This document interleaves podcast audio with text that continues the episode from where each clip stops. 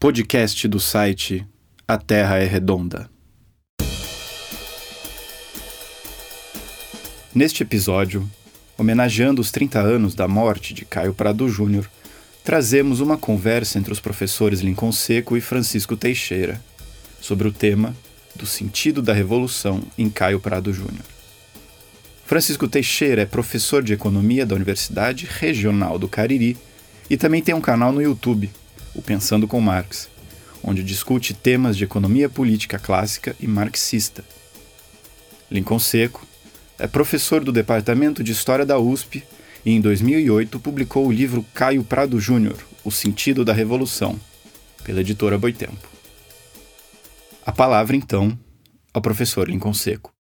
O Caio Prado Júnior, ele foi visto de maneira até exagerada a partir dos anos 60 como o único marxista brasileiro, ou primeiro marxista brasileiro que surgiu ali entre os anos 20 e os anos 30.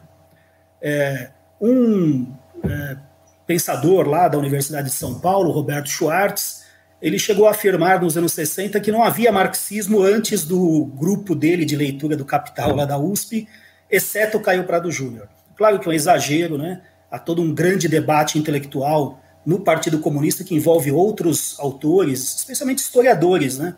Nelson Werneck Sodré, por exemplo, é um deles, né? É, então, é, mas ainda assim, há que se dizer que o livro Evolução Política do Brasil, de Caio Prado Júnior, escrito em 1933, foi a primeira abordagem é, mais profunda e que explicitamente seguiu o método marxista no Brasil. E no momento em que o Caio Prado Júnior publicou esse livro, ele era um recém-militante do Partido Comunista. Como acho que quase todo mundo sabe, o Caio Prado Júnior é um descendente da, entre aspas, aristocracia paulista do café. Né? Era, era de uma família das mais ricas do estado de São Paulo, num momento em que o estado de São Paulo é, deslanchava como a principal economia do, do, do, do país por causa do, do, café e depois por causa da industrialização. A família do Caio Prado Júnior era uma família, é, talvez a principal do estado de São Paulo, ou uma das. Então foi um choque quando uma, alguém como ele, formado na Faculdade de Direito de São Paulo, lembrando que havia duas é, faculdades no século XIX importantes, que era São Paulo e Olinda, depois Recife, né? Então havia uma tradição ali naquela faculdade. Então ele é um bacharel em direito que de repente rompe com a família, rompe com o círculo de, de amizades e entra num partido comunista estritamente obreirista naquele momento. Partido que só queria saber de proletários na direção. É, e aí, de repente, entra uma pessoa como Caio Prado Júnior.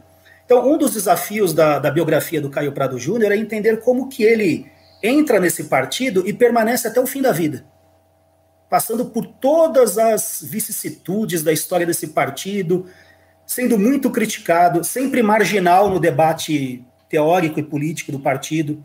Então, o Caio Prado Júnior sempre foi um deslocado no Partido Comunista. Mas esse deslocamento. Ninguém ouvia, né?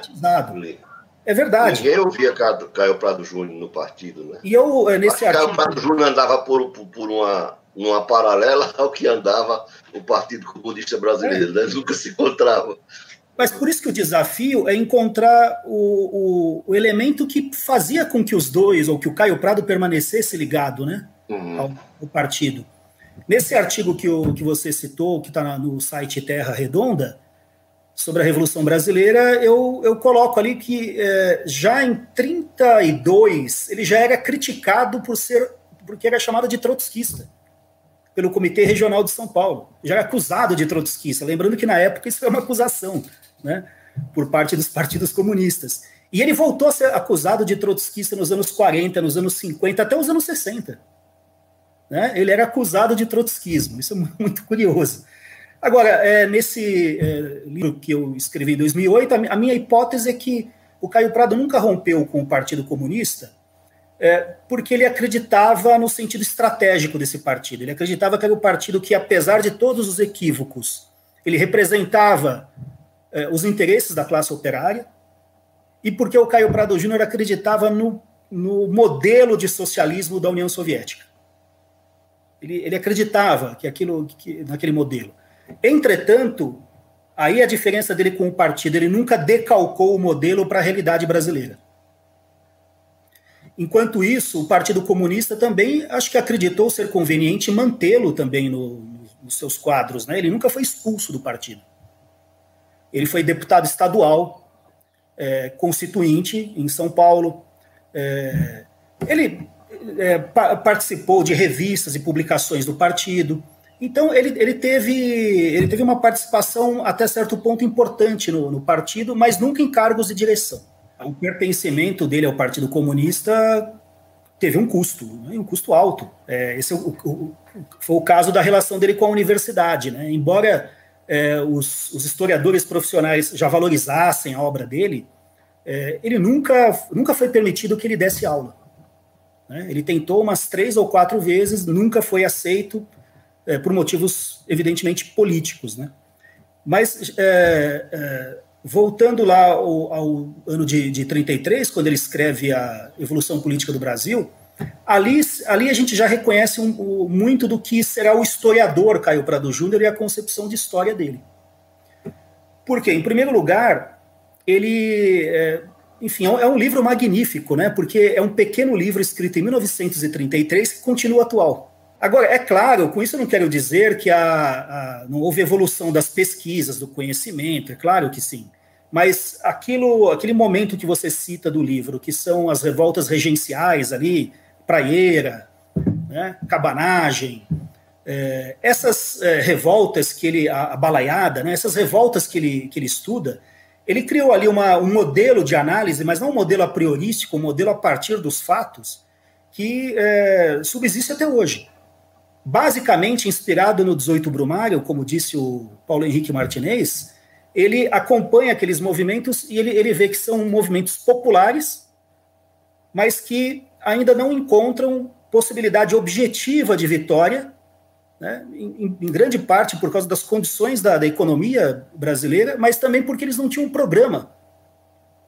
Eles não tinham um programa, uma direção revolucionária. A questão se podia ter é outra, né, mas eles não tinham. É, e, e, com isso, então, ele mostra como que são movimentos populares que começam, em, em que a partir de um certo momento são traídos por direções é, das classes dominantes que participavam. E ele também inova, porque ele chama o período de 1808 né, até o, a abdicação do imperador, e a gente poderia até estender um pouco, até essas revoltas regenciais, de revolução. E aí é, é, é que está a questão, né? É, já naquele momento, em 33, ele considera o ano de 1808 um ano mais importante do que 1822 ele estabelece uma nova periodização para a independência. Nós estamos chegando agora, daqui a pouco, nas comemorações da independência do Brasil, infelizmente, sob a liderança de Bolsonaro, né?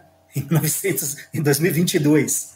Vai ser um tema debatido no, no, no país. E o Caio Prado Júnior, ele, ele, ele estabeleceu nova periodização, porque para ele o que era importante era a quebra do pacto colonial né, que não por mérito de nenhuma elite local brasileira, mas por causa dos acontecimentos europeus, da fuga da família real portuguesa para o Rio de Janeiro, esse pacto colonial se desfez, né, porque Portugal passou a ser dominado é, pelas tropas francesas, depois foi ocupado pela, pela Inglaterra, né, mas a, é, a sede da monarquia passou a ser no Rio de Janeiro.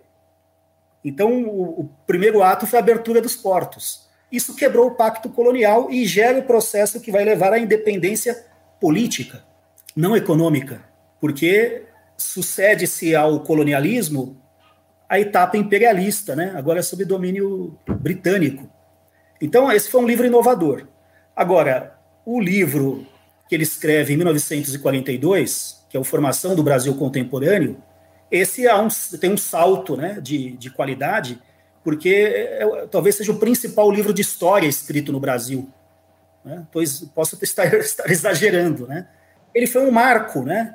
É claro que havia outros. Hoje é comum se falar, hoje não, já há vários anos, né? que ali nos anos 30 havia a obra do Gilberto Freire, que foi muito importante, do Sérgio Buarque de Holanda e do Caio Prado Júnior. É, o livro do Sérgio Buarque de Holanda é um, é um ensaio é, digamos, panorâmico com as, as opiniões dele sobre a formação do Brasil, mas o livro do Caio Prado Júnior é o primeiro grande é, trabalho de pesquisa histórica com um método, né, e com um método marxista. Esse, esse através desse livro, a gente desvenda essa, a, a concepção que ele, que ele tem de, de, história, porque logo no início do livro aparece ali é, a expressão o sentido da colonização. Guardemos a palavra sentido, que depois vamos chegar no sentido da revolução. Né? O sentido, é, esse, esse, sentido né, da, da colonização do Brasil, segundo o Caio Prado Júnior, isso foi altamente inovador.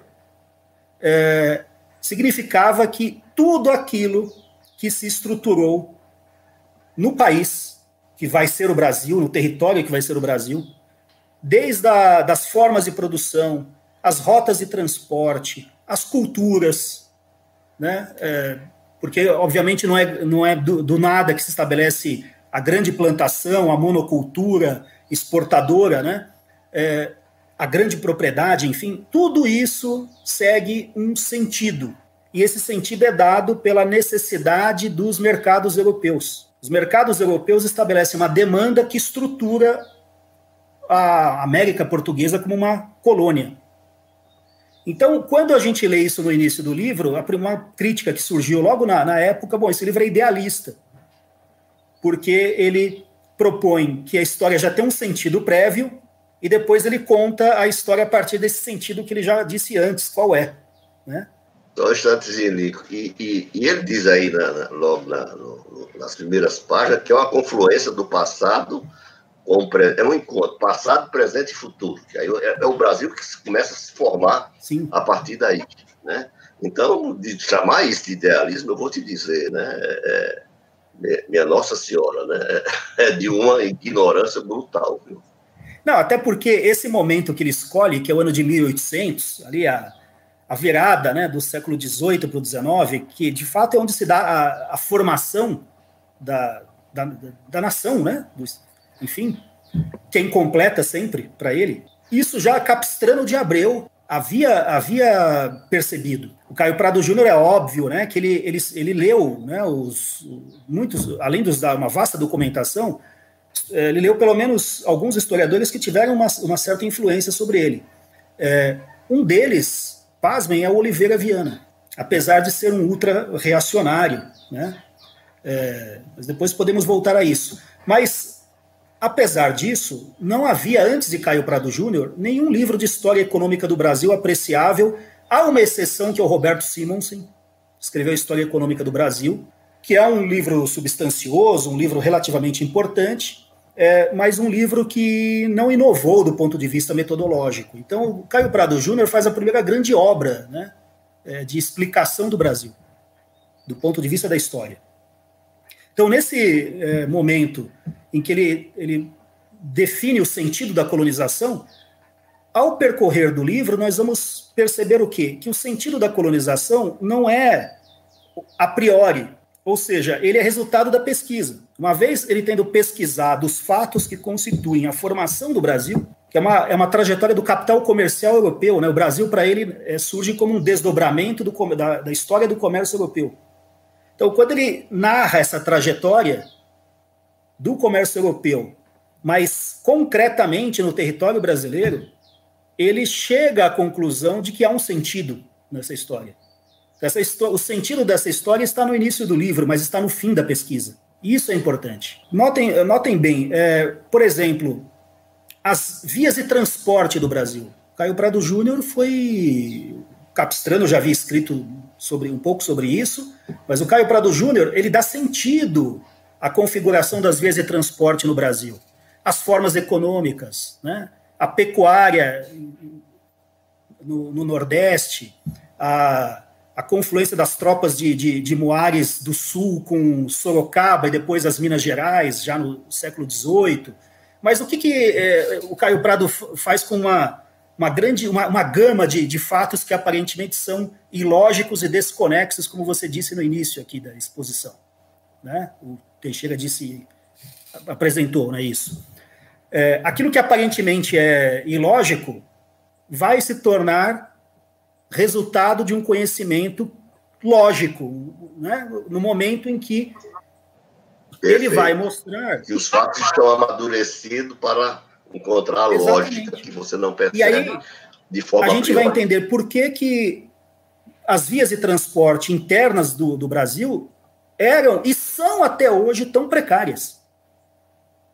Né? Por que, que as ligações principais são do interior com o litoral e não no interior, eh, integrando o próprio interior do Brasil? Ora, por que, que isso acontece? Isso acontece por causa do sentido da colonização, porque toda a produção estabelecida no Brasil visava é, produzir alguns gêneros tropicais demandados pelo mercado europeu, portanto, eles tinham que ser levados para o litoral e exportados. A grande propriedade também é uma demanda do comércio europeu. O trabalho compulsório, o trabalho escravo, idem, né? É, hoje há historiadores que dizem que, que descobrem é, documentos que mostram, por exemplo, que é, os grandes traficantes de escravos, muitos grandes traficantes, eram, entre aspas, brasileiros e africanos. Então, aquele comércio não era tão triangular quanto parecia, e sim mais Brasil-África, e com isso questionam a posição de Caio Prado Júnior. Mas acontece que isso pouco importa para o arcabouço explicativo do Caio Prado. Por quê? Para que, que se traz, se traziam os escravizados para o Brasil, independentemente de quem controlava o tráfico? Para trabalhar na grande produção de gêneros tropicais demandados pelo mercado europeu. Isso não muda o sentido da colonização. Outra crítica que se fez também a essa concepção de história ao longo do, dos anos foi a que ele não dava atenção ao mercado interno. Que ele achava que o Brasil era sempre colonial, não tinha mercado interno. Bom, ele já no livro de 42 ele diz que existem as atividades principais, ou a atividade principal, que é a monocultura, que foi produtora de açúcar, por exemplo, numa região do Nordeste, a mineração, depois o café, embora para ele não havia essa sucessão de ciclos, né? eles vão se entrecruzando. O que interessa, não interessa qual que é o tipo de produção, o que interessa é que a produção é montada para atender uma demanda externa. Então há uma dessintonia entre a produção, que é interna, e o consumo, que é externo. Agora, para que haja um aparelho produtivo para atender o mercado europeu, obviamente tem que se desenvolver alguma economia interna. Então, há um mercado interno até mesmo na colônia. O Caio Prado Júnior dizia isso. Ele chamava de atividades secundárias. Então, por que, por que, que a população morria de fome, mas plantava cana e não mandioca? Ué, porque o sentido da colonização não é plantar mandioca e atender o mercado interno. Agora, é claro que em alguns momentos de, de conjuntura é, desfavorável para a grande exportação, podia haver um aumento da produção de gêneros para o mercado interno. E, bem ou mal, as pessoas que estão é, envolvidas nessa economia exportadora precisam sobreviver. Então, é óbvio que se desenvolve algum mercado interno, mas ele é subordinado. Isso depois a gente vai ver que vai terá repercussões no debate que ele faz nos anos 60 em torno da Revolução Brasileira, porque ele não acreditava em papel progressista de burguesia brasileira nenhuma, não acreditava que a industrialização fosse um, um processo é, capaz de, de transformar a economia brasileira sem romper com a dependência do exterior, né? mas aí outra história. Só para finalizar muito rápido aqui o tema do historiador. Não, mas, é... mas, isso, que você está dizendo é muito importante. Por que, que eu acho importante? Porque no livro né, formação do Brasil contemporâneo, é um conto do passado com o presente e o futuro. E, e ele vai dizer, né, no adendo à Revolução Brasileira, né, ele pergunta se somos o mesmo do passado. E ele vai dizer, se não quantitativamente, mas qualitativamente, nós somos o mesmo do passado. Sim. E aí o governo do PT e esse agora, né, esse leiloeiro chamado né, é, é, o Guedes, né, que está vendendo o Brasil aí à torta e à direita, está mostrando uma reprimarização tão brutal da pauta de exportação brasileira, né, que se você olhar para trás parece o Brasil colônia, né? Só num novo contexto, né? E ele diz isso no, na, na, edição, no adendo que ele faz em 1977, né, que ele faz a, a, a Revolução Brasileira. Né? Por isso que, que formação do Brasil contemporâneo, do meu ponto de vista, é o encontro do passado com o presente e o futuro. Aliás, esse, esse encontro do, do, dos tempos, né? Uhum, uhum. Ele, ele, ele percebe, porque ele teve uma, uma, uma formação, além de historiador, muito uhum. forte também como geógrafo. Uhum. Isso. Porque ele estudou na seção de História e Geografia, o curso de História e Geografia da Universidade de São Paulo, logo no, na fundação ali da universidade, em 34, 35, aí ele, ele é preso, né, por causa do levante comunista de 35, interrompe os estudos. Mas ele foi muito ligado aos professores eh, geógrafos franceses. E, e, bom, ele sempre viajou muito pelo Brasil, né? Então ele costumava dizer, porque os geógrafos franceses que vieram para o Brasil diziam isso. No Brasil você viaja alguns quilômetros e você viaja no espaço e no tempo, né? Você viaja para o passado às vezes nos arredores de uma cidade, né? Eles falavam isso. Então, o, o Caio Prado Júnior teve essa sensibilidade, né? Por causa dessa formação dele como geógrafo também. Mas, mas enfim, esse, é, essa leitura dele do, do sentido da, da, colonização que estrutura toda a economia brasileira e a sociedade é, deixou um, um grande problema político que a gente vai abordar quando falar da Revolução Brasileira, né? porque ele vai mostrando que a produção é descolada do, do mercado interno, o mercado interno é secundário. É, a formação da nação também, ela é marginal ao processo produtivo. Isso é muito importante, né? porque ele vê que é, nos, nas fímbrias ali, nas, nos interstícios dessa formação colonial, começam a surgir formas produtivas que não são né, dirigidas à exportação, os chamados homens pobres livres, como ficou conhecido na sociologia, na historiografia, né? É, as pessoas que não eram nem escravizadas e nem senhores. A, a, a sociedade começa a se tornar muito mais complexa, só que esses setores não têm vitalidade, eles têm vitalidade para corroer o sistema colonial, mas não para gerar uma nova economia e uma nova nação. É o que ele chama de inorgânico. Né? Quer dizer, o que é orgânico é esse, esse universo aí que eu citei, a monocultura, né? É, ligado ao mercado externo. E o inorgânico? Né? É, como o inorgânico pode erguer uma nova economia, pode romper a, a dominação? É um. É uma massa enorme deslocada, né? Exatamente. Que só quem não era senhor nem escravo não era nada, né? E eu acho que ele percebeu uma coisa, também foi inovador aí, muito inovador. Porque hoje a gente está debatendo a questão da informalidade. De novo, a gente continua, né? A questão do, da marginalidade, da informalidade, que a sociologia discute desde os anos 60, até antes, né? É, mas cada vez mais, porque hoje a gente tem uma classe trabalhadora fragmentada, uberizada, como se diz hoje, é, um país, como você disse muito bem, reprimarizado, reprimarizou as exportações, com alto desemprego. Então, essa classe trabalhadora sem eira nem beira, que o Caio Prado dizia que era socialmente indecisa, perambulava de acordo com os ciclos da economia. O sujeito estava lá na, no Nordeste ouvia falar da mineração e ia a pé, ia caminhando para ver se arrumava alguma coisa por lá, né? Essa é a trajetória do brasileiro. Aí daqui para lá, sem, sem eira nem beira, sem destino, procurando algum momento para reproduzir sua força de trabalho da maneira mais precária que é possível, né? É, então o Caio Prado percebeu isso como uma, algo que estava lá na colônia, né? É, então acho que esse foi um, um dilema. E só para terminar a questão também ainda do, do historiador, ele também foi inovador em algumas questões que os historiadores europeus discutiram depois dele. Pouca gente sabe disso. Por exemplo, relação infraestrutura-superestrutura é um, um é, a questão de um, um, método marxista na história. Esses temas foram discutidos por historiadores britânicos, franceses, nos anos 60. Isso já está lá na formação do Brasil contemporâneo. Aquela ideia que ele, que ele tem de dar concretude ao método, né? Ao, de, dos conceitos terem densidade histórica. Quando a gente compara o Caio Prado, por exemplo, com um historiador como Eric Williams, que escreveu é, sobre o capitalismo e escravidão, o Eric Williams é muito esquemático perto do Caio Prado Júnior. É, quando a gente compara com alguns historiadores marxistas franceses da época dele, os anos 30, o Caio Prado Júnior é, é muito mais sofisticado intelectualmente. Agora, é claro que Caio Prado Júnior era brasileiro, né? Então, não ia, jamais vai ser tido como um, um pioneiro, né? pelos franceses, claro. É, não tinha tanta projeção, né? Pois é. Mas esse é um debate que vai surgir só lá nos anos 60, né?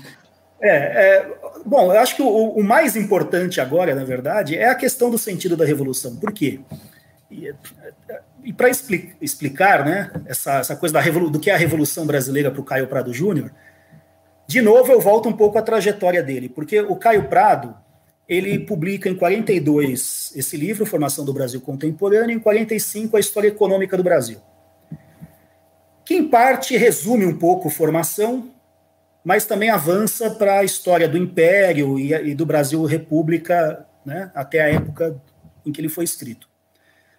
Depois disso, Caio Prado Júnior ele, ele não escreveu nenhum trabalho de grande eh, aceitação pública, de grande influência no debate historiográfico. Ele se dedicou nos anos 50 a estudos filosóficos. E aí, em 66, ele volta e aí sim publica o último livro dele, que teve um, grande impacto no debate público. Não foi o último livro que ele escreveu, mas foi o último que teve esse impacto, que foi a Revolução Brasileira, que é de 66. Bom, mas o que aconteceu nesse período? A concepção de história dele já estava formulada, então o livro A Revolução Brasileira não tem novidade quanto a isso. Muito do que ele diz no livro A Revolução Brasileira, o Partido Comunista já estava eh, cansado de saber o, o, que, ele, o que era. Né? Ele fazia essas críticas publicamente nas tribunas e debates do partido, ele escrevia, ele, intervia, ele fazia intervenções ali. Bom, mas nos anos 50, né, é, o, o, Brasil, né, essa, esse período que é chamado de democracia de 45 ou 46 até 64, democracia entre muitas aspas, né? É, esse, esse, período foi marcado pela, pela experiência é, do, do, de um maior avanço do processo de industrialização e de concepções do nacional estatismo nos governos. Claro que isso dependeu de cada governo, um mais, outro menos, né? mas esse foi o, o, o, debate, foi o grande período desenvolvimentista do Brasil, do debate sobre o desenvolvimento. O Caio Prado Júnior, ele foi muito marginalizado nesse debate. O Teixeira citou aqui o Celso Furtado, o Caio Prado nunca teve boa relação com o Celso Furtado, porque é, o Celso Furtado é, teve muitas. Ele foi um grande intelectual, mas ele também tirou muitas ideias do Caio Prado Júnior e não citou. E o Caio Prado ficou muito bravo. Perfeito.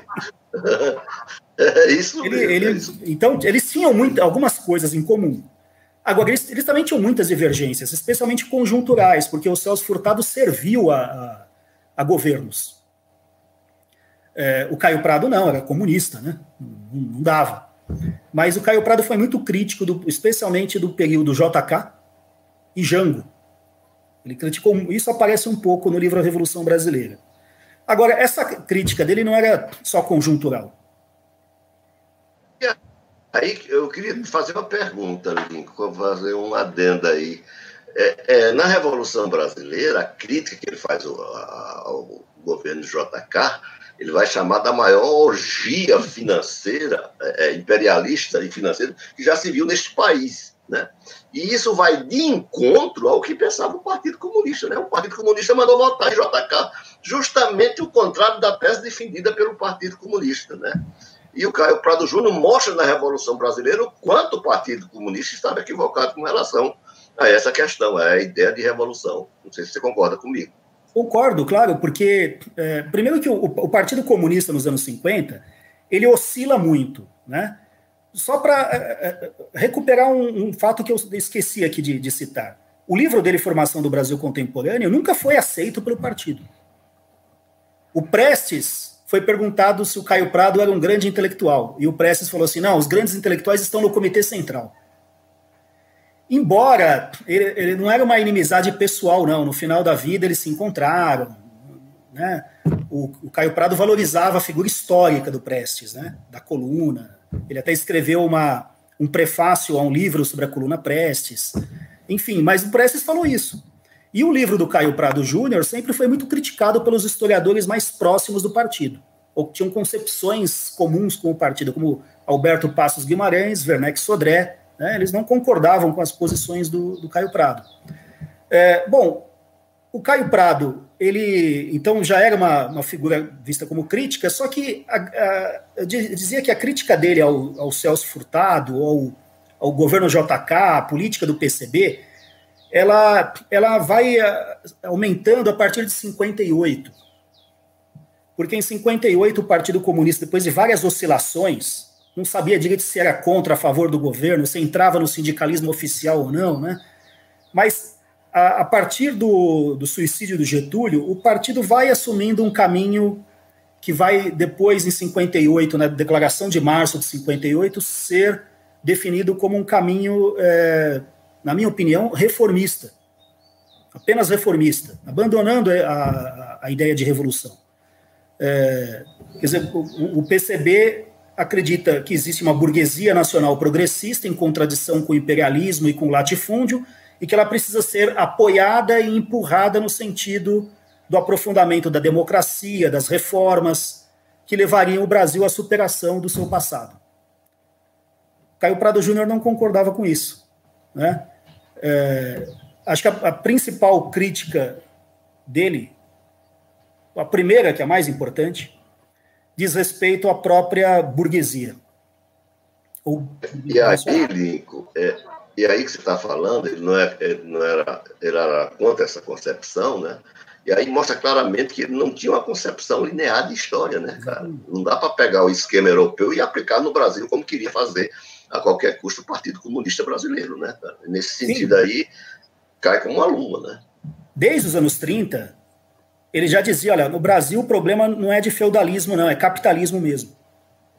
Embora ele nunca tenha é, definido de modo categórico o que seria a economia colonial, ele concebe a estruturação da economia colonial brasileira nos marcos do capitalismo mundial. Então, veja só, o que, que dá o sentido para a economia brasileira? A gente já disse anteriormente, né, o sentido da colonização. É o mercado europeu, mas é um mercado capitalista.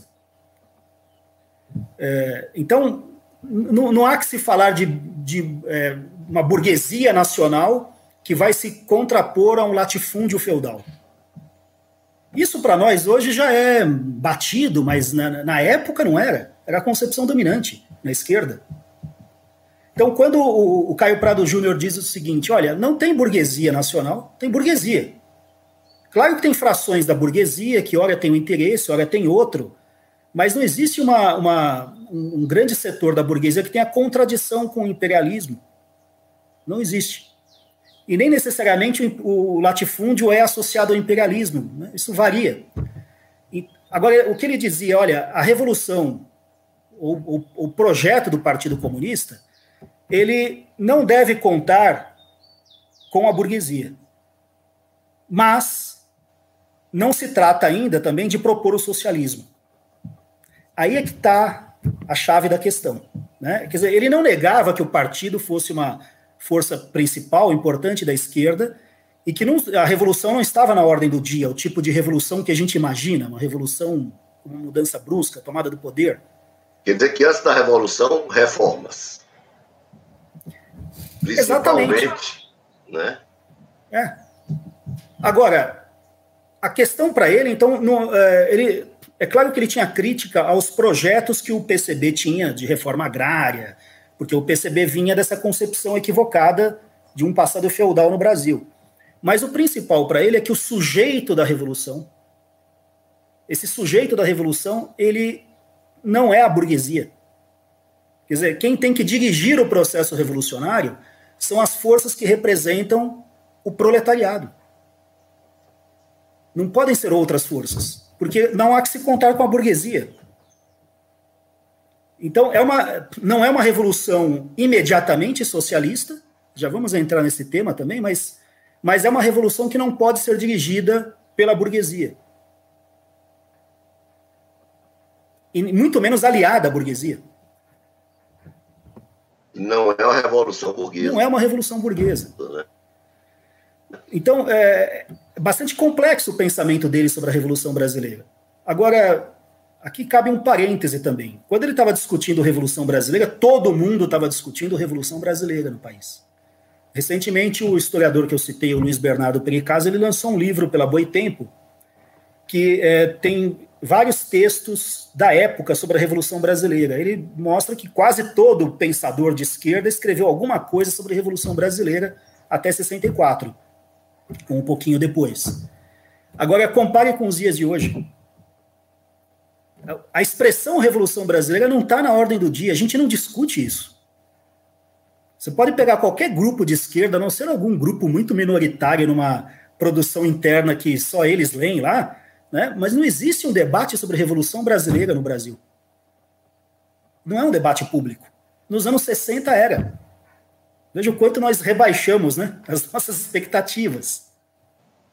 Então, mas veja só, o Partido Comunista, com todos os equívocos dele, ainda assim, ele acreditava numa. Ele, ele debatia a Revolução Brasileira. Né? Pode considerar equivocado o que o partido defendia. Mas ele estava num campo que disputava essa concepção de revolução. E hoje tanto nem é, isso. Ó, tanto é que os próprios militares eles dão um golpe em 64 e dão a isso o nome de revolução, né? Que é uma farsa, mas enfim, eles usam também a categoria revolução. A esquerda hoje não fala em revolução. É uma palavra proibida.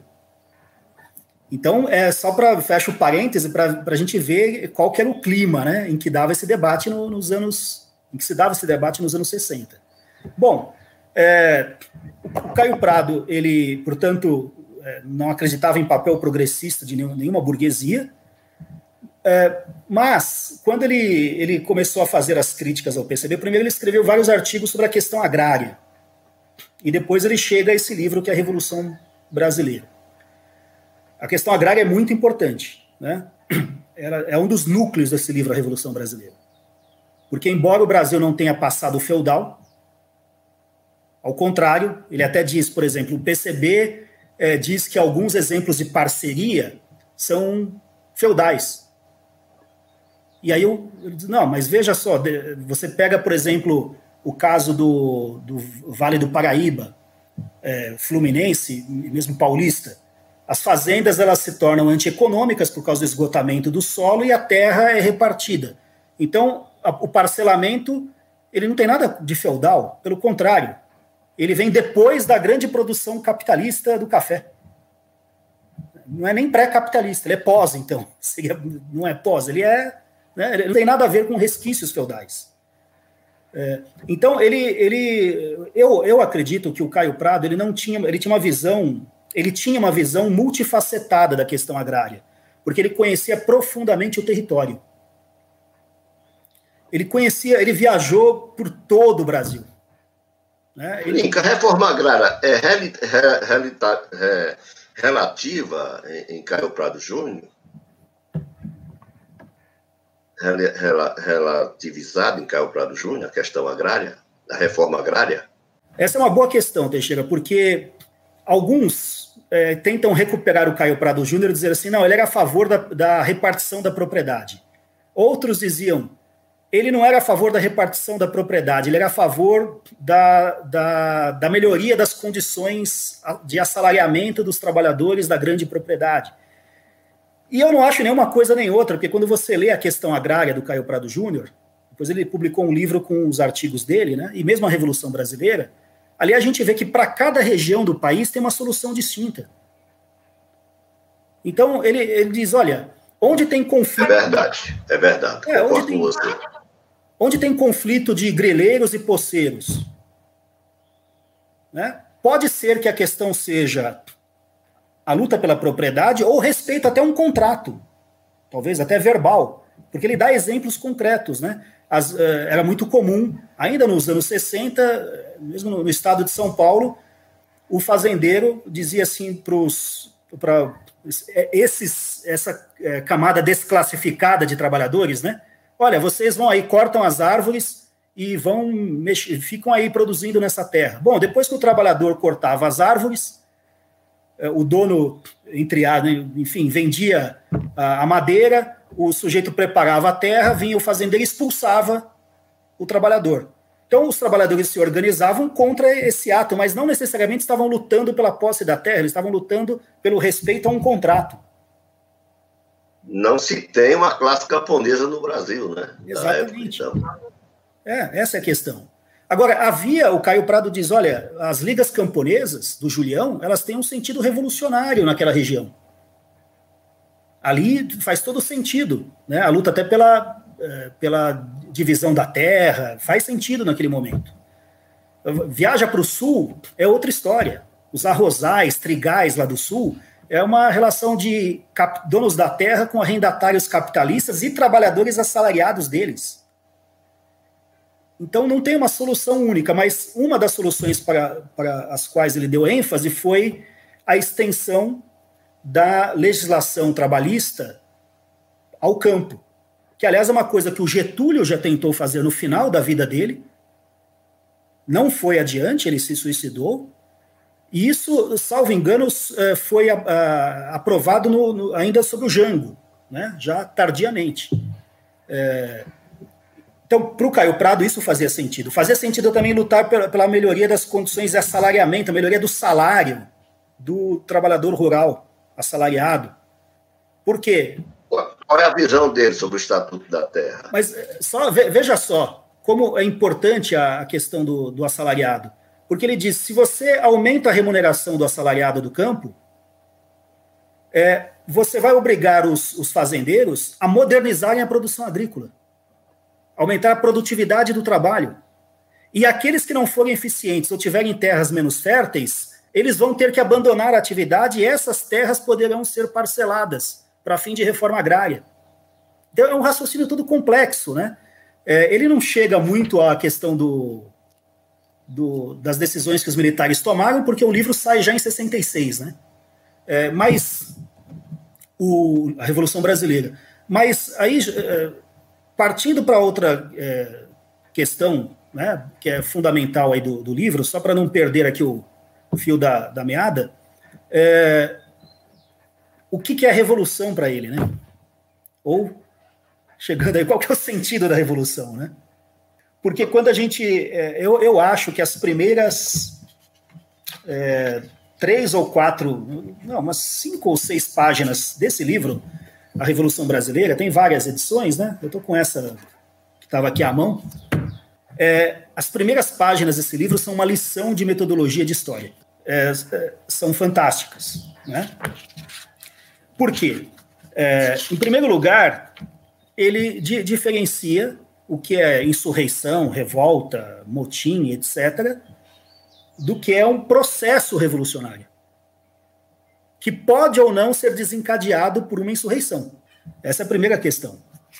Então ele fala da Revolução Francesa, no livro ele fala da Revolução Cubana, ele dá exemplos de, de revoluções.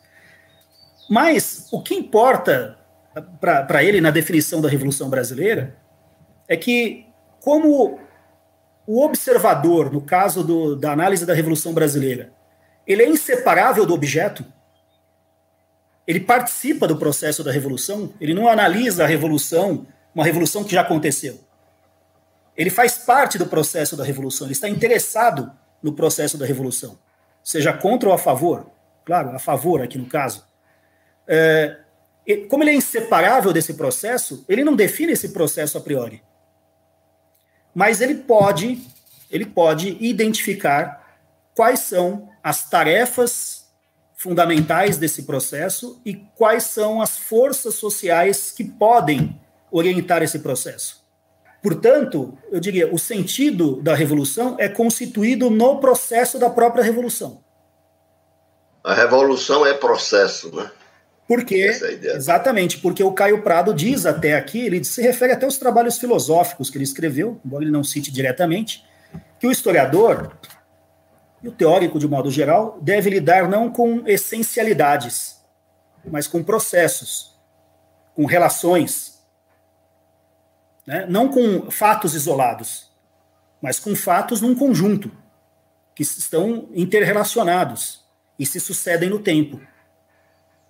Lico, só um instante, Lico. Eu, eu acho que aqui há uma unidade de pensamento entre você e o recupero, tá?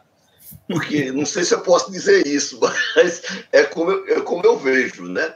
Enquanto o Recupro está preocupado em dizer né, que a adaptação o Caio Prado Júnior faz do marxismo, né, a nacionalização do marxismo brasileiro, né, ele vai dizer que a categoria de totalidade né, é fundamental para você pensar isso, né? E você também acabou de dizer isso, né? Quer dizer, né, ao, ao explicar o Brasil numa totalidade, né? Você não pode separar disso, né? E isso é fundamental, inclusive, para a crítica que é feita a ele sobre o circulacionismo, né? Então, Sim, acho que aqui vocês se encontram, embora você coloque no método de Marx, né, como universal, né, que o Caio Prado Júnior faz uso desse, do método para pensar a realidade brasileira, né? Mas uhum. isso não, não te distancia, é, não te separa radicalmente do, da, da, tese do Bernardo Recupero. Você concorda? Concordo, claro. Eu acho que é, o trabalho dele foi até anterior ao, ao meu, e, bom, como eu disse no início, eu e o Bernardo convivemos também, né? Bastante, estudos.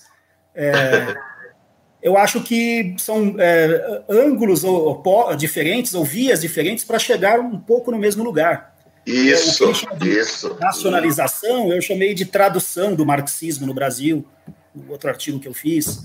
Mas eu acho que, no fundo, é a mesma coisa, né? É, tá, para o Caio Prado Júnior, é, a ideia de totalidade é fundamental. Nisso ele também se antecipou a muitos historiadores europeus, porque isso já está lá nos anos 40. Porque é, é, veja o quanto é inovador pensar a formação do Brasil na totalidade do comércio mundial, né? Ele já, ele, a concepção de Brasil dele, se eu pudesse resumir, é essa, né? É, e da mesma forma será a concepção da revolução. Se a gente pensasse nos dias de hoje, claro, nem há debate de revolução nenhuma, né? Mas a revolução brasileira, o sentido da revolução brasileira ou as tarefas históricas da revolução brasileira precisam derivar das próprias condições objetivas do terreno nacional e da história da própria formação da sociedade brasileira. A gente não vai ter problemas que são da França, da Inglaterra ou da Argentina Alguns da Argentina talvez parecidos, porque são latino-americanos, né? mas são problemas do, do, do, capitalismo periférico brasileiro. Então, é a partir de, desse chão né, que nós encontramos os fatos da Revolução Brasileira. Nós definimos os fatos da Revolução Brasileira. E, portanto, intervimos na sua orientação. Agora, aqui cabe também uma referência a um historiador, o Perry Anderson, um historiador marxista, né? é, britânico, ele é, tem muitos livros traduzidos no Brasil, muito conhecido, e ele certa vez disse que se a gente levar a sério a expressão materialismo histórico, nós temos que é, é, aceitar a ideia de que se trata de um método de conhecimento do passado, né, da história.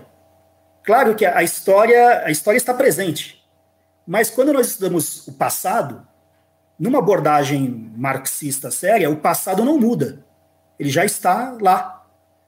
O que muda é a nossa concepção do passado em função das questões do presente. Mas só um idealista diria que o passado muda.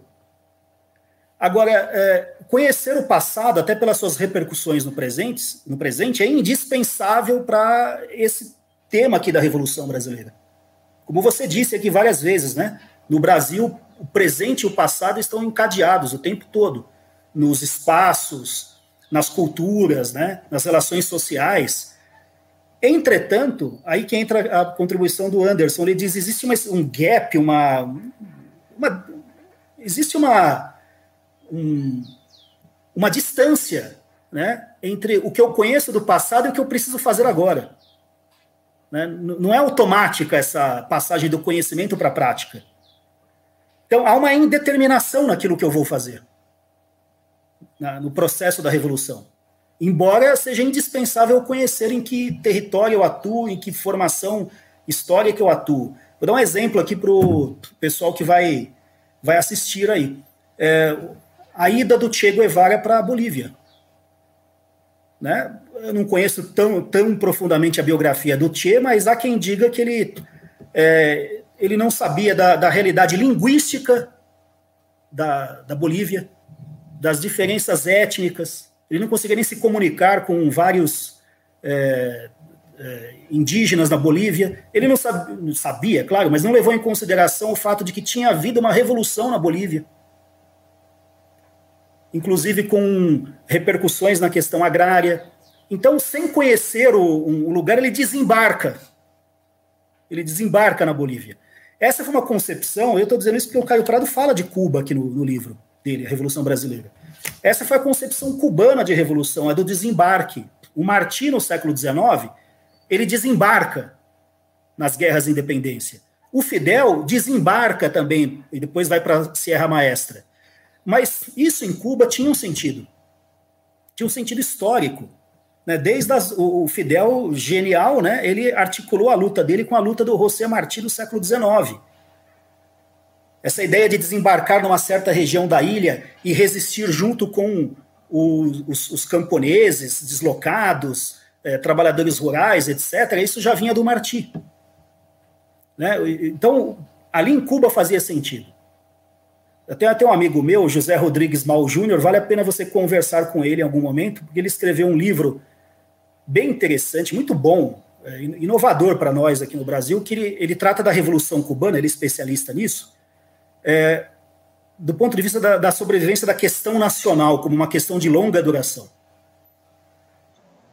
Você tem o título do Acho livro? É a Revolução Cubana e, e a Questão Nacional. Né?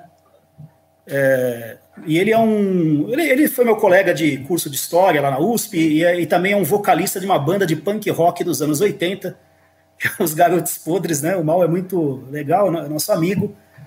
Mas ele, ele, ele mostra como que a Revolução Cubana não, é, não é essa coisa que cai do céu, né? enfim, do nada, né? Isso para voltar aqui, é, que é indispensável, claro, o conhecimento, o, o conhecimento da formação histórica do Brasil ainda assim há né, a necessidade ou a possibilidade do, do erro, da indeterminação. É claro que há. Agora, apesar disso, você diminui muito a margem de erro se, como diz o Caio Prado Júnior aqui, você encontra é, as tarefas concretas da Revolução Brasileira no próprio processo do acontecer dessa revolução. Por isso que eu falei antes da questão agrária, né? O partido vem com uma fórmula pronta, vamos fazer a reforma agrária repartindo a terra no Brasil todo. Olha, tem várias regiões, ninguém liga para isso. Então, se você já vem com isso a priori, que essa é a questão em todos os lugares do Brasil, a sua proposição da revolução já fracassou. Então, se você vem com a ideia de que a burguesia nacional tem um papel progressista e articula uma política de aliança com essa burguesia nacional na Revolução Brasileira, a sua revolução já fracassou. E foi isso que aconteceu, aliás. Por quê? Porque foi uma definição prévia, que não veio da leitura da história do Brasil, mas do, da cópia de modelos de outras realidades que são encaixados na história do Brasil. É, eu tenho no meu livro uma carta que o, que o inédita que o Caio Prado escreveu para o Carlos Nelson Coutinho, é, que é bem interessante, né? Porque o Carlos Nelson escreveu um trabalho sobre a Revolução Baiana dos alfaiates e mandou para o Caio Prado. Era um jovem estudante e o Caio Prado fez a crítica, né? Mas é uma crítica interessante porque ele diz: olha, você ficou falando de um monte de teorias de Marx e na, no último parágrafo você falou da, dos, dos, dos, dos fatos. E você deve ter feito o contrário. A história é uma narrativa. É claro que a sua narrativa não vai ser igual a de um historiador não marxista. Né? Tem que partir dos Tem fatos. Tem que partir dos né, fatos. Né, existentes. Quer dizer, é claro, os, como volta ao que você disse muito bem no início, os fatos inicialmente são caóticos. Então você, você tem um, um mar de individualidades empíricas, você tem que navegar naquilo e encontrar o sentido. Você precisa negar muitos desses fatos. Mas quando você expõe essa narrativa histórica, esses fatos não são mais só fatos empíricos, sem lógica. Eles são o famoso concreto de pensamento. Eles são concretos. Há uma reconstrução. Né, uma reconstrução. Né? É, eu acho que, bom, aí a gente já entra na, na. Nem sobra muito uma reconstrução, uma reconstrução que encontra o sentido da revolução, Exatamente. né? Essa Exatamente. Aqui tem uma, é, enfim, eu acho que eu, eu sugiro que uh, o pessoal procure esse livro, A Revolução Brasileira, porque tem as passagens iniciais, elas são são impressionantes, né? Os conceitos para ele surgem como sínteses de várias determinações, eles não são a priorísticos, enfim. É... Agora, acho que o que eu poderia resumir desse livro é que a grande questão do PCB, que era se a revolução deveria ser burguesa, ter uma etapa burguesa, né? Ou socialista, como o esquerdismo queria, o Caio Prado responde: essa é uma falsa questão, porque não se define antes né? se essa revolução é A ou B. É o etapismo, né? O partido era isso. Ou a queima de etapas, que no fundo é a mesma coisa. Né? A queima de etapas é a mesma coisa que o etapismo, é, é, o, é o, inverso, mas não muda a lógica. Né? É, ambas não partem da análise dos fatos da Revolução Brasileira. Por, isso que uma é, é reboquista, é gradualista, e a outra é voluntarista. Mas são dois erros muito semelhantes. Mas, é, entrando aqui no, no, no parte final, né?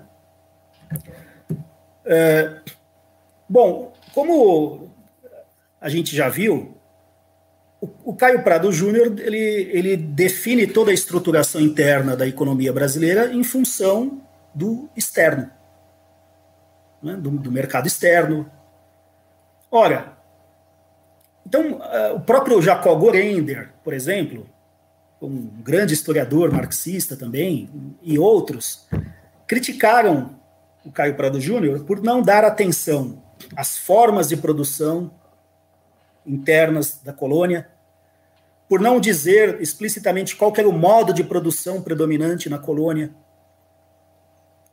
É, e, segundo eles, isso se dava pelo fato de que o Caio Prado Júnior era um circulacionista. Né? Ele é, achava que é, era o estudo do comércio de um país que era a chave de entrada para a explicação da economia desse país. Ele seria um circulacionista, logo um não marxista, porque não é, é, respeitava o primado ontológico do modo de produção na explicação da história. Ora, é, o, o, o Jacob Gorender também, eu estou falando dele porque ele é um, um grande historiador, porque tem outros menores que falaram sobre isso ele também criticou muito uh, a questão da, da, agrária no Caio Prado. Ele diz, olha, o Caio Prado também ele não viu uh, o surgimento da, de uma necessidade da, de parcelamento da terra representada agora pelo MST. Que... Era aí que eu queria chegar. Se vivo fosse, o que o Caio Prado Júnior diria para o MST? É, é uma, é uma ótima questão pelo seguinte quando o Gorender fez a crítica dele ao Caio Prado, era anos 80. O Florestan também fez uma crítica ao Caio Prado. É, todas críticas amigáveis, porque eles eram amigos do Caio Prado, né? é, diferente do Celso Furtado, mas tinham boa relação com ele. Mas eles, é, o, o Florestan dizia: olha, o Caio Prado não percebeu o impacto da, que a industrialização tem na transformação da sociedade brasileira, falando de modo bem é, superficial que o Caio Prado, então, não dava, para o Gorender, não dava é, importância para os elementos econômicos estruturados no interior da colônia, e o Florestan dizia que ele não dava atenção para o vigor do processo de industrialização do Brasil, que quem estava escrevendo em 80 só podia dizer isso. O Brasil de 30 a 80 foi o país que mais cresceu no mundo, ou um dos que mais cresceu no mundo. Então, isso era impressionante é, um país que a pauta de exportações já era dominada pelos produtos manufaturados, enfim. Agora, a minha resposta à sua questão, Teixeira, é a seguinte: você imagine hoje uma reunião entre Florestan, Jacó Gorender e Caio Prado Júnior, se fosse possível, discutindo a situação do Brasil atual, que é um país exportador de commodities desindustrializado. Né? Então, eu diria que em 20, 20 anos o Caio Prado Júnior voltou a ter razão. Pois é, ele diria há pouco para o Florestan Fernandes e para o Jacobo Gorenda né, que o, o, Brasil de hoje nós somos o mesmo do Exatamente. passado. Né? Basta provar isso aí. Né? E eles não podem negar esse fato. E, e Caio Prado Júnior não fechou os olhos ao processo de industrialização brasileiro, mas é um processo de industrialização brasileiro insuficiente. Né? Vê a emancipação política sem a emancipação econômica. E ele bate nisso o tempo todo. Né? Mas não nega o processo de industrialização brasileiro. Eu acho um grande equívoco de quem faz esse tipo de crítica. Né? De mais a mais, né, a questão do circulacionismo é, é muito claro, já que eu estou pensando na totalidade, né, é uma forma de reprodução do capital que, que, se, que, que vem para o Brasil, que é justamente o capital mercantil. E é disso que vai se valer Chico de Oliveira para explicar a formação da região Nordeste. Né? É uma forma de reprodução do capital. Qual é a forma de reprodução do capital? Comercial. Onde estava esse capital comercial? Na Inglaterra. Exatamente. O Chico de Oliveira vai defender a mesma tese que o Carlos Prado Júnior, meu amigo. Sim. Né? É claro. Isso não significa dizer desconsiderar a produção ou coisa que o equivala, mas aquilo que é determinante né, para a reprodução da economia. Resumiu, porque, como eu digo até no, no, no livro, né, que eu escrevi já há muitos anos, mas o alfa e o ômega desse processo não está na colônia.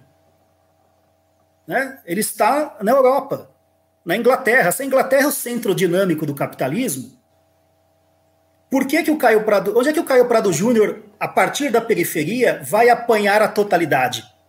É na produção interna da colônia? Não, porque ela não é uma produção autônoma, ela não é voltada para o mercado interno, a sua dinâmica é dada pelo externo, pelo capital mercantil europeu. Então ele só pode apanhar essa perfeito, dinâmica perfeito. pela circulação. Né? Agora, isso, como você bem disse, não significa que ele achava que é, a circulação tem um, é, um papel mais importante do que a produção. Então eu não vou dar atenção para nada que seja produção interna na colônia. Não é isso. Tanto é que o caso da industrialização acho que é perfeito para a gente até terminar essa, esse debate sobre esse tema do circulacionismo, porque o Caio Prado Júnior, o que, que ele, ele dizia sobre a industrialização? Como você disse, ela é insuficiente. É insuficiente. Agora, por que, que ela é insuficiente? Como vários estudos já demonstraram, um país se, torna se tornava né, independente na periferia se ele conseguisse é, atingir a capacidade de reprodução do departamento que produz bens e capital. Né? ele precisaria autonomizar o famoso departamento 1. Porque não adianta nada você ter indústria, por exemplo, têxtil, e ter que importar máquina do exterior. Você continua dependente, você tem indústria, isso modifica muitas relações sociais no país, significa algum avanço, significa, pode até exportar, né? Então a pauta de exportações vai ter mais manufaturados, também é verdade, só que o país continua dependente mesmo se industrializando. É aí é que está a questão. Então o Brasil pode se industrializar, mas ele vai continuar sendo dependente. Por isso, para o Caio Prado, vai continuar sendo colonial. Talvez o mais justo seja dizer neocolonial. 60% da pauta de exportação do Brasil é de commodities, hoje 60%. Tá? E os produtos manufaturados que nós exportamos né, é, são manufaturados de tecnologia de, de, tecnologia geral, generalizada, já é absorvido. Apenas 10% nós temos de alta tecnologia e isso o governo Bolsonaro está fazendo questão de acabar, né? com a Petrobras, né? com a Embraer e, outras empresas que têm tecnologia extremamente avançada. Isso representa 10% só né? do parque industrial brasileiro. Né? Eu é, acho é por isso que recentemente eu fiz um artigo para a revista do, do PSOL, que o Gilberto Maringoni está lá cuidando da revista, me pediu o um artigo, e falando sobre essa questão da industrialização bloqueada no Brasil. E aí eu encontrei uma muita coincidência do Caio Prado Júnior com um trotskista argentino, vai ser mais um motivo para acusar o Caio Prado de trotskista, né? Mas que leu o Caio Prado, conhecia indiretamente o Caio Prado, a obra do Caio Prado, que é o Mircia de Espenha, que ele lá na Argentina, ele também fala nos anos 50 e 60 de, de algo que ele chama de falsa industrialização. Né? Então tem industrialização, tem, né? mas ela não é capaz de se tornar o polo dinâmico de, do conjunto da economia nacional. Então esse é o problema nosso. O Caio Prado Júnior nunca desdenhou as formas de produção internas. Claro, ele não podia fazer um trabalho é, com o material de pesquisa que ele tinha na época dele, ele tinha limites também, não podia escrever 10 volumes sobre o que era economia colonial. Né? Ele fez uma síntese. Então, é óbvio que as pesquisas continuam. Mas ele tocou no, no X da questão. Você pode industrializar o país? Pode. Pode desenvolver economia internamente? Pode. O próprio imperialismo, ele dizia, acho que até como provocação, tinha um papel positivo na economia de um país periférico. Alguma força produtiva ele desenvolve. Ele não é só um sanguessuga, ele é principalmente isso, né? Mas ele também, até para explorar o país, precisa desenvolver. Até porque o imperialismo se caracteriza, entre outras coisas, pela exportação de capitais. Então, você pode ter indústria, mas ficar remunerando os capitais forâneos e, e, perdendo, e perdendo recursos como um país colonial. E diga a nossa balança de serviços, né? A gente industrializa, mas não internaliza a indústria, né? Quer dizer, a economia, a, a, é? A economia da dependência imperfeita do Chico de Oliveira, que ele escreve, parece que nos anos 70 ou nos anos 80, mostra justamente isso. Na medida em que você é, é, sai de um patamar de industrialização para outro, você aumenta a dependência brasileira. Você, você passa a fazer parte de uma divisão social do trabalho mais complexa e um Brasil mais dependente via remuneração. É uma industrialização voltada para produzir coisas internas, mas é uma industrialização dominada pelo capital estrangeiro que precisa ser remunerado. Não, você vai ter crises recorrentes do balanço de pagamento a vida toda da economia brasileira. Essa que é a realidade, né? E eu acho que essa seria a crítica que o Caio Prado Júnior faria, né, da realidade brasileira. Sim, se você quiser, é, Inglaterra no século XIX é o contrário. O Marx tem uma tabela num dos artigos econômicos do Marx, menores, que ele escrevia lá para jornal. Ele mostra ó, a, a Inglaterra tem balança comercial deficitária. No entanto, ela é, é, o maior, é o grande país imperialista na segunda metade do século XIX. Né? Por quê? Porque os seus capitais invertidos no exterior são remunerados, apesar da balança comercial ser deficitária. O Brasil sempre teve, sempre, muitas vezes tem balança comercial superavitária, né? E, e grande tem, né? parte. Né? Mas olha a balança de serviço que é lá Exatamente. em cima, né? o déficit. Exatamente. Aí você vai gerar déficit em conta corrente. Vamos falar como economista, né? Não sou. Aliás, eu sou um economista renegado, né? Porque eu, eu me formei em economia, eu nunca dei aula de economia propriamente dita. Né? Eu nunca fui para o departamento de economia. Agora que eu estou no departamento de economia. Mas eu estou ensinando a meus alunos a desaprender, se é que eles aprenderam alguma coisa, né? Ensinar eles a desaprender o que eles aprenderam. Né? Porque, para mim, está tá, tá tudo errado. tem, que, tem que ser repensado tudo. Mas eu agradeço o seu convite. Eu só estava dizendo que eu, não, eu não, não é, há bastante tempo não lidava é, mais profundamente com o tema do Caio Prado, porque eu estudei o Caio Prado um pouco antes de 2008, quando eu publiquei o livro, né? E hoje tem novas contribuições. Mas o Caio Prado está presente o tempo inteiro, o tempo inteiro no, no, nosso pensamento, né? Nas outras coisas que a gente, a gente faz. Eu costumo dizer, eu costumava dizer assim no início pro, de cursos para os alunos, que de pandemia já foi uma desgraça, né? Tudo gravado, ninguém mais sabe o que acontece. Mas, enfim, eu sempre digo para os alunos, o Caio Prado, porque lá no nosso departamento de História, em vários departamentos de História, há professores que dão o Caio Prado para ler, mas muitos ignoram completamente. Só dão autores estrangeiros sobre o Brasil colônia. E o Caio Prado não existe. E eu costumo dizer é, para os meus alunos, porque eu dou aula de história contemporânea, não é história do Brasil, muito menos colonial, né? Mas eu digo, olha, o Caio Prado, ele é aquele historiador que tem muita coisa que você já aprendeu e você não sabe que foi ele quem primeiro disse. Porque muita coisa que ele disse virou como o ar que a gente respira. Você acha óbvio. E foi o Caio Prado quem, de forma pioneira, afirmou isso. Agora, a tendência anti-Caio Pradiana é a tendência de que foi a do, do, Fernando Henrique a partir dos anos 90, no governo dele, né? De achar que não, não interessa Estado nacional, economia nacional, que tudo é globalizado, a gente se insere de, de qualquer forma na economia globalizada, não existe dependência, não existe periferia, existe, existem trocas culturais, etc. Está todo mundo na mesma situação, o que é uma inverdade brutal, né? Quem olha a realidade não precisa nem estudar, é só olhar, a gente vê que nós somos periferia, somos uma neocolônia, como o Caio Prado Júnior disse lá em 1942. Né? Então é isso. Muito obrigado. O site A Terra é Redonda é um espaço para intervenção pública de intelectuais, acadêmicos e ativistas de movimentos sociais. Os artigos postados se inserem na linhagem da reflexão crítica sobre as múltiplas dimensões da sociedade capitalista contra os avanços da barbárie. Os artigos podem ser acessados pelo site aterraerredonda.com.br ou pelo perfil no Facebook e no Instagram A Terra é Redonda.